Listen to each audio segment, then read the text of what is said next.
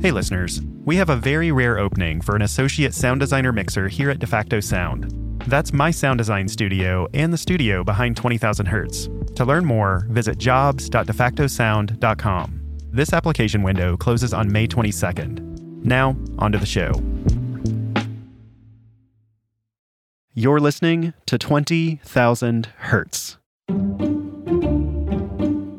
When you want to know the answer to a question, any question, what do you do? You might text a friend, maybe open a book, but let's be honest, you probably just Google it. And why not? It's an easy shortcut to an immediate answer. The internet never fails you, right? Except when it does. And that's what happened to British journalist Amelia Tait when she Googled the origin of a particular sound. Now, this is a sound you will definitely recognize. It's used to emphasize dramatic moments in cartoons and movies and musicals, most often as a gag. And Amelia wanted to know where this sound originally came from. But Google didn't have an answer. So it started for me when I was watching an episode of Bob's Burgers. That's Amelia. And it had this sound effect. Dun, dun, dun. So I was like, huh, where exactly did this sound come from? And I Googled it. Well, I'm curious what search terms you did immediately. Like, did you immediately think, dun, dun, dun? Right. So, first of all, I guess the problem is like, how do you write dun dun dun? Some people write dum dum dum. Mm-hmm. Uh, some people write da da da. Um, I, I think I'm a dun dun dun purist. I'm a dun, dun, dun purist too. It's dun, dun, dun. Yeah, the two short duns and then the one many you'd done at the end. Uh, and I Googled, where did it come from? And to my surprise, because this rarely ever happens, there was nothing. Wow. I mean, there were forum posts, there were Reddit posts, there were Quora posts, but there was nothing official. You found something not Googleable. That's amazing. Right, which is kind of a reporter's dream, I think. yeah. So Amelia did what any good journalist would do when faced with an unanswered question. She set out to answer it. She started by thinking back to where she might have first heard the sound. I can't remember the first time I heard a dun dun dun. I definitely remember it being common in cartoons and sitcoms when I was a kid. Things like SpongeBob SquarePants and The Fresh Prince of Bel Air. I'm going to Berkeley to give my lecture Oh, you are? When you coming back? tomorrow night. Now, while I'm gone, I want you to do everything your Uncle Philip says. Yo, Evan, wait, wait, wait. Evan, don't leave me here. Evan, don't leave me here. Although Google couldn't tell me exactly where dun dun dun came from, various forum users said that the sound was something called a sting. Are you familiar with what a sting is? Yeah, so I think of a sting as like the end of a phrase or some sort of punctuation of a phrase. And I kind of imagine it as being something that would have been done in radio, you know, when radio was like the main form of entertainment. Right. And then there's all these, these little like musical things that would happen just to kind of nudge you to go, hey, you should feel that. That's exactly right. I mean, it's a piece of punctuation, a piece of musical shorthand that communicates an emotion really rapidly. Here's a good one from a 1940s radio drama called The Mysterious Traveler. Stephen! No! No!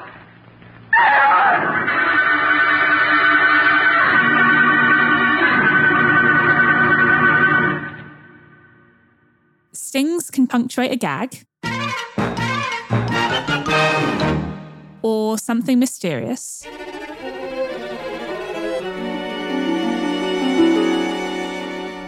Or even set up a blissful domestic scene. Today, Dun Dun Dun is more of a parody sting. It usually communicates comedy, not genuine suspense. But when I reached out to radio historians to trace the origin of the sound, they told me it was once used in radio dramas to legitimately shock and excite listeners.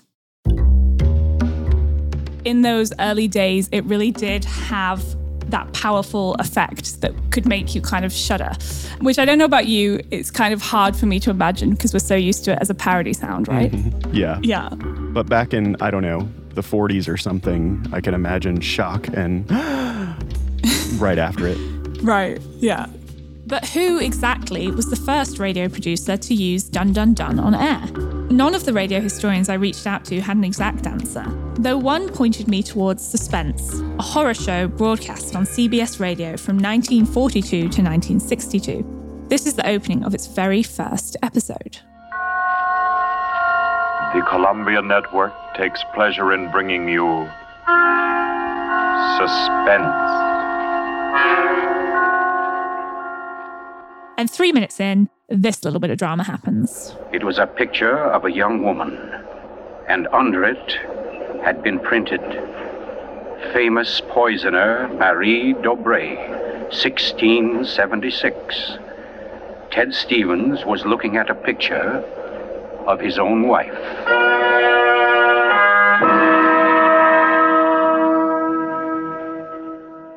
Slightly more like a but, but, but than a dun dun dun. But either way, it wasn't one of the world's first. Media professor Richard Hand told me that radio dramas weren't always cutting edge. They borrowed tropes that already existed in other popular media, i.e., stage melodramas. Melodramas are highly sensationalized, highly emotional plays that often focus on a straightforward battle between good and evil, usually with a ton of musical cues. So I'm thinking almost like piano players in a theater type of era. Exactly. Oh, yeah. okay. So there'd be someone playing these stings or these big organ movements live in the theatre. Like somebody's tied to a railroad tracks Mm-hmm. and there's some jaunty little music that's kind of making you tense. All of those things that came from melodrama were basically borrowed by the radio or imported to kind of just make the listeners be more comfortable and be more familiar with what they were listening to.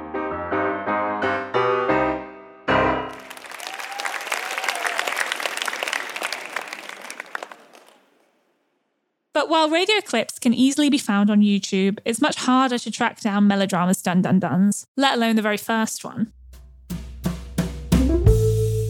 The very first Dun Dun Dun.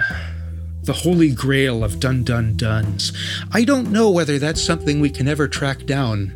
That's Patrick Feaster, co founder of the First Sounds Initiative, an organisation which hunts down the earliest ever sound recordings. On the one hand, we think it's worthwhile to be able to listen back as far in time as we can. And on the other hand, I think it helps us understand more about the history of sound recording, uh, where this miracle of being able to record and playback sound came from, what people have done with it at different times, and all of that. But Patrick thinks that the world's first Dun Dun Dun probably wasn't recorded at all. My guess is maybe it happened with some theater orchestra in some obscure little theater out in the Midwest or the far West, someplace, with an audience of 50 people from some local town, a touring vaudeville troupe out there. and uh, nobody ever thought to write it down, nobody remembered it. It, it could have happened there, someplace like that. So, would it ever be possible to track down the very first Dun Dun Dun? Of course, there are scores, I assume, for the music accompanying stage melodramas, but just playing a stinger chord doesn't require a whole lot of arrangement uh, ahead of time. It's not like an extended piece of music, so that you know, that could be something that was just worked out between the conductor and the orchestra. They might never have even uh, written it down.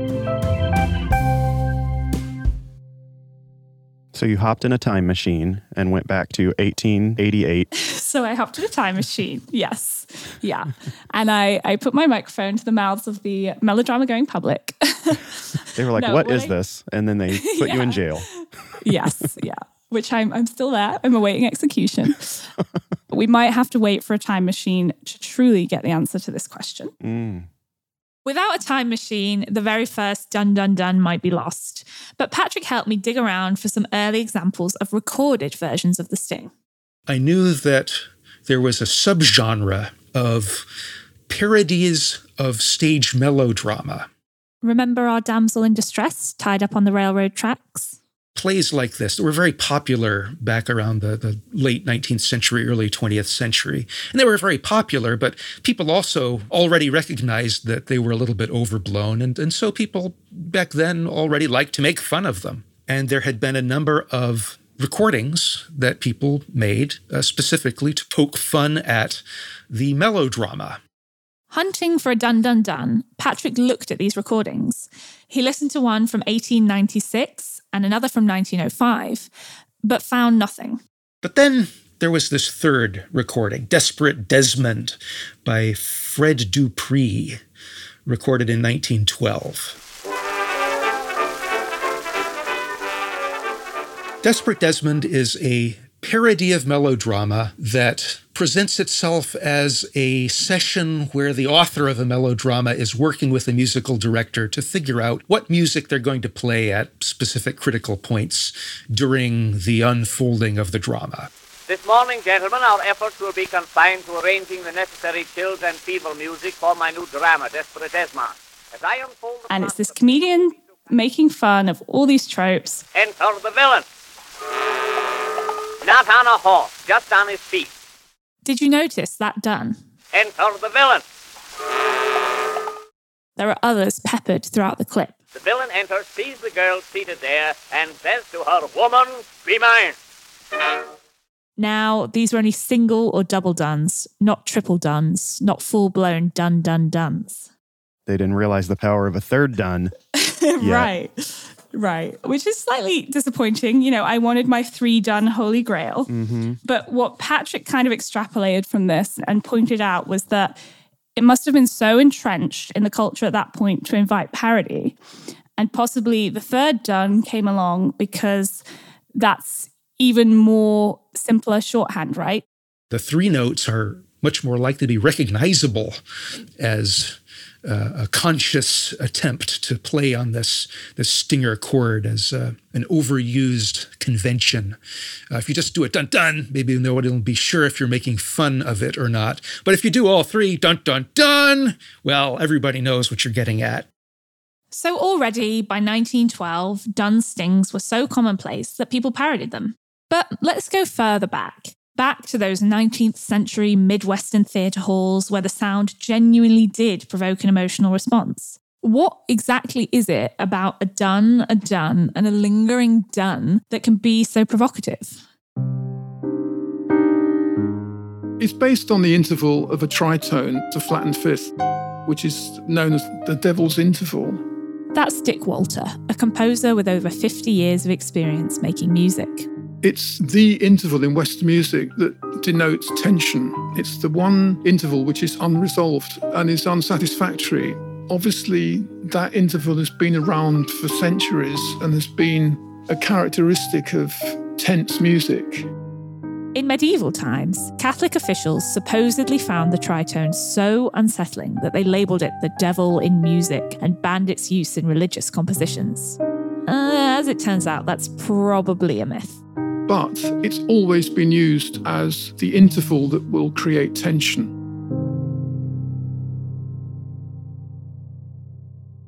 Harmonically, the tritone sits right between a perfect fourth and a perfect fifth. But while those intervals are harmonious and pleasant, the tritone sounds very dissonant, at least to Western ears. You can hear it in this version of the dun dun dun. Most of the time, when you hear a tritone, it's only played for a brief second before the notes change into something more harmonious. Sometimes that interval resolves very quickly, and the two examples that I always think of are Maria from West Side Story. Maria. And then the other one is the start of the Simpsons TV thing. So those two songs, there's a momentary moment of tension and it resolves. The melody goes up a semitone to perfect fifth, and that is an instant resolution. In its most common form, the dun dun dun does the opposite. Rather than putting the tritone in the middle and quickly resolving it, it ends on the tritone. Without a resolution, the devil's interval leaves the listener tense, hence the dramatic power of a dun dun dun. But Dick Walter isn't just an expert on tritones. He isn't just a composer with decades of experience. His connection to the dun dun dun goes far deeper. Dun, dun. That's coming up after the break.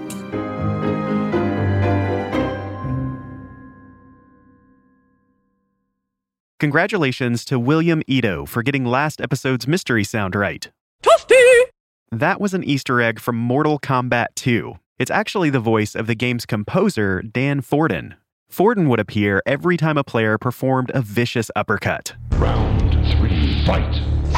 Get over here! Ouch. Ouch. Oof. Sub Zero wins. Flawless victory. And here's this episode's mystery sound. If you know what that sound is, submit your guess at the web address mystery.20k.org.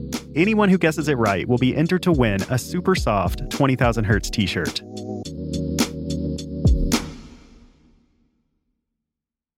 When I think about hiring, it just seems like it's more work, more stress, and more pressure. But here's how Indeed takes away all that worry. Indeed is the world's number one matching and hiring platform with over 350 million visitors every month.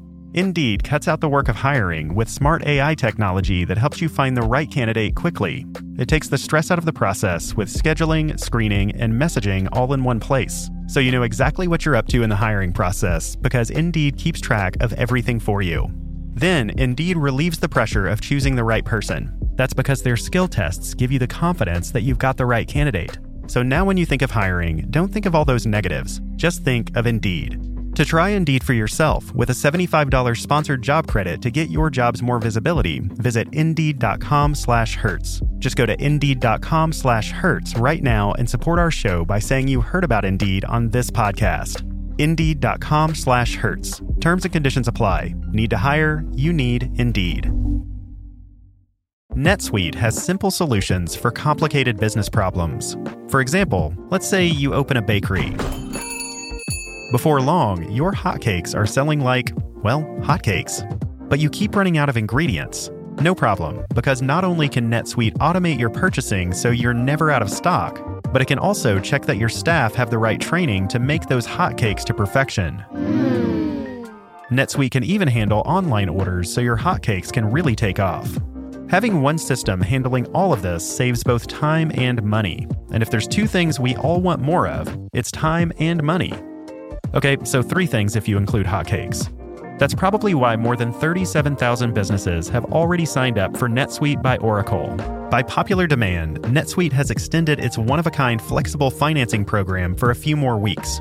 Head to netsuite.com slash 20k now to take advantage of this offer. That's netsuite.com slash 20k. netsuite.com slash 20k.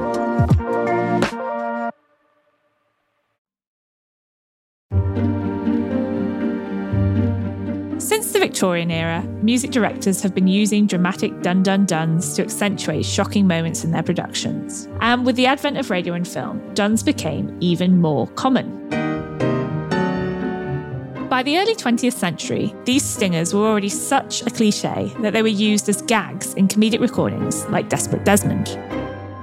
The villain not to be baffled says, What, you refuse me? But I say you must and shall be mine. But in the 30s and 40s, radio dramas like Suspense took Dun Dun Dun back to its sinister roots.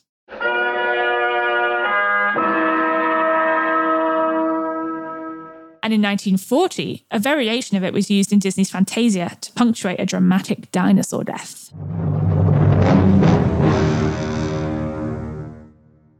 In mid century television and film, the sound became a parody again, culminating in 1974's comedy horror Young Frankenstein.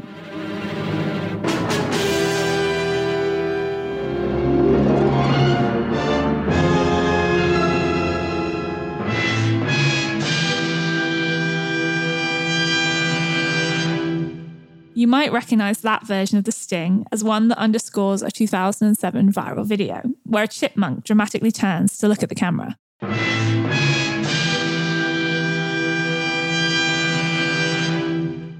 But in the modern world, one dun dun dun recording is so good that producers use it over and over again. If you hear the sound today on the radio or on TV, it's likely you're hearing one specific recording from 1984. What you've just heard is a recording known as Shock Horror A. And it turns out the person who composed that recording was none other than our guest, Dick Walter. It's, it's funny, isn't it, that I've actually been, to put it pompously, a professional composer for 50 years. And I've done loads of different things. And it's shock horror A that is the one that stimulates all the interest. Shock horror A? Mm-hmm. He must have had the instinct spot on because I'm so curious if B was a big step down from this one. Well, funny you should mention that because I have Shock Horror B right here. It's fine, sure, but Shock Horror A is the recording that became a classic. In 1983, Dick was asked to compose a whole suite of musical stings and sound effects for a sound library called KPM Music. Remember this? And this?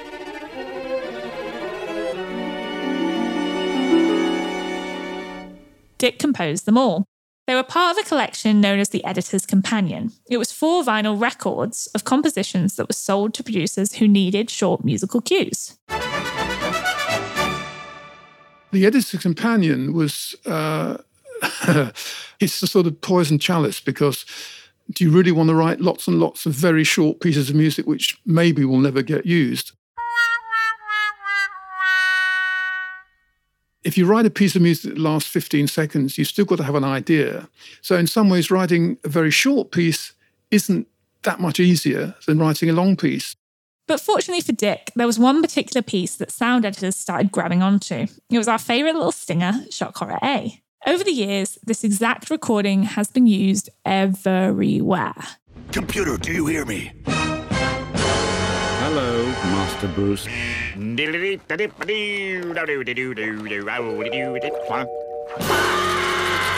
Hi, Squidward. Want to play hide and seek? Come on, Roseanne. What are we going to do about this 1099? I ain't no mood for an audit. Sure, there are some exceptions. Take this scene from Muppets Haunted Mansion. So let me make sure I got this. Uh, we just have to survive the night in this haunted mansion? Dun, dun. Uh, no, that's too many dun duns. But Shock Horror A is the undisputed champion. Introducing Kellogg's Crave, a totally different breed of chocolate cereal. Chocolate will never be safe again. Uncle Jesse, can you help me with these shoes? I don't know whether to use a shoehorn or the jaws of life. All right, come up here. You ready? One, two, three. Okay, so you found the person who made our quintessential dun dun dun. So there's got to be inspiration for that. Like he's got, he must have been like, okay, this is my A game. This is the number Mm-hmm. one shock, suspense track. You know, it's going on vinyl. I've got to make sure this is what people are going to want to listen to on their turntables. Right. So there must be some sort of like inspiration for that. Exactly. So I asked Dick, you know, where did this come from? How did you even kind of begin to come up with this little phrase that could be used over and over again? And he told me, well, he mentioned the devil's interval. It's all based on that devil's interval. And he mentioned that he liked jazz and the devil's interval comes up in jazz. The beboppers, the modern jazz beboppers of the late 1940s, uh, Charlie Parker and Dizzy Gillespie and those guys. The biggest characteristic of that music was the flattened fifth. But he told me that his mother was an amateur pianist who loved to play Victorian melodrama. My mother was an amateur pianist and she used to play for amateur dramatic groups. The legacy from her was of sort of Victoriana and melodrama. Oh, well, how about that? Yeah, so it all connects. So Dick's 1980s track can, in a way, be traced back to the 1880s. But of course, when he was composing, he had no idea that any of the pieces in the editor's companion would ever catch on. How do you feel about the fact that it has become so popular and is so enduring?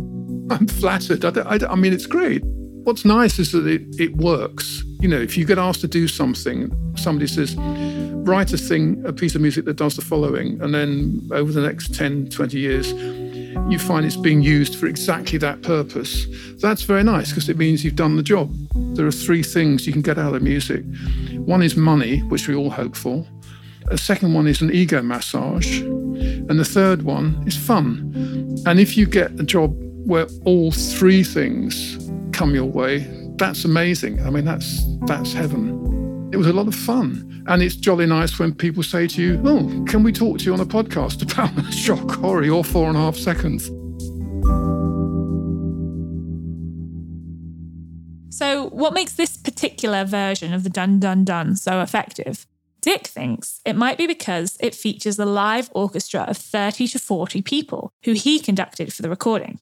I think the fact that it's orchestral, it's live players, I think does make a difference because it's that quality which I think makes something timeless. I'm not suggesting it sounds remotely contemporary. And it's not that it sounds out of date, it just is timeless because you have a, a, very good recording of very good players playing something properly, you know, with um, with conviction. Still, no matter how well the orchestra plays it, that doesn't mean people are going to take Dun Dun Dun seriously today. I just cannot imagine it ever being used legitimately again to actually make us feel shock and horror. Um, do you feel the same way? Not in the same vibe. Maybe like if it was just slowed down significantly, mm. like the flow of it was just much more slow. But I can't imagine it ever playing in a serious role again. No. And I would be happy to challenge horror and suspense oh, directors that. to do that. Yes. Let's put that out there as a challenge. Yeah. Please use a genuinely frightening dun dun dun.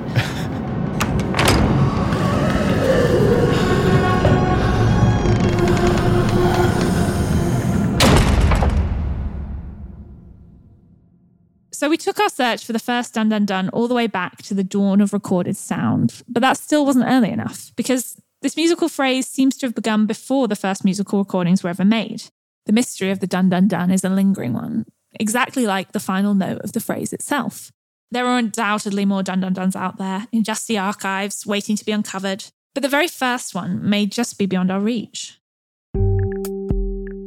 And if someone out there listening has a functional time machine that can get you back to about 1850 uh, or Right. so, actually, I don't know when, like theaters and stuff, you probably want to like plop down in New York, probably in the late 1800s Mhm. would be a good start. But then they would be probably be like, well, I heard this in England when I was a child, and then you know, then you have to go to the. Right. It's a lot of travel, which is difficult back then. Um, it- it- that's if the time machine can kind of put you wherever you want, or if it just like plops right back down Yeah, that's interesting. And exactly where you're at, which would be incredibly inconvenient Mhm. if if the time machine did it that way. So we need a time slash teleportation machine. And on top of that, we're flying through the universe. So like even the same spot that was one second ago is like a million miles away in the middle of space.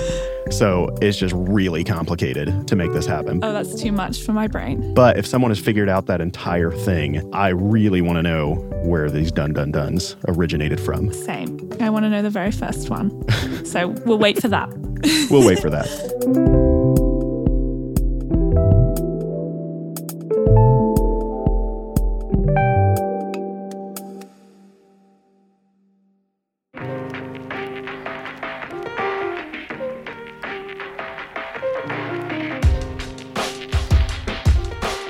Twenty Thousand Hertz is hosted by me, Dallas Taylor, and produced out of the sound design studios of DeFacto Sound. Hear more by following DeFacto Sound on Instagram. This episode was written and produced by Amelia Tait. And Casey Emmerling. With help from Sam Reinbold. It was sound designed and mixed by Jai Berger. Thanks to our guests, Patrick Feaster and Dick Walter. To learn more about Patrick's First Sound initiative, visit firstsounds.org or click the link in the show description. You can find Dick Walter's compositions anywhere you get your music. To learn more about his work, visit dickwalter.co.uk. Here at 20,000 Hertz, we've made several other episodes about classic sounds that have been used again and again. We did one about the Wilhelm scream, one about the Dies Irae, and more recently, one about the waterphone. If you haven't heard those, go check them out. And if there's one you've heard and love already, tap the share button and send it to someone you know will love it too. Thanks for listening.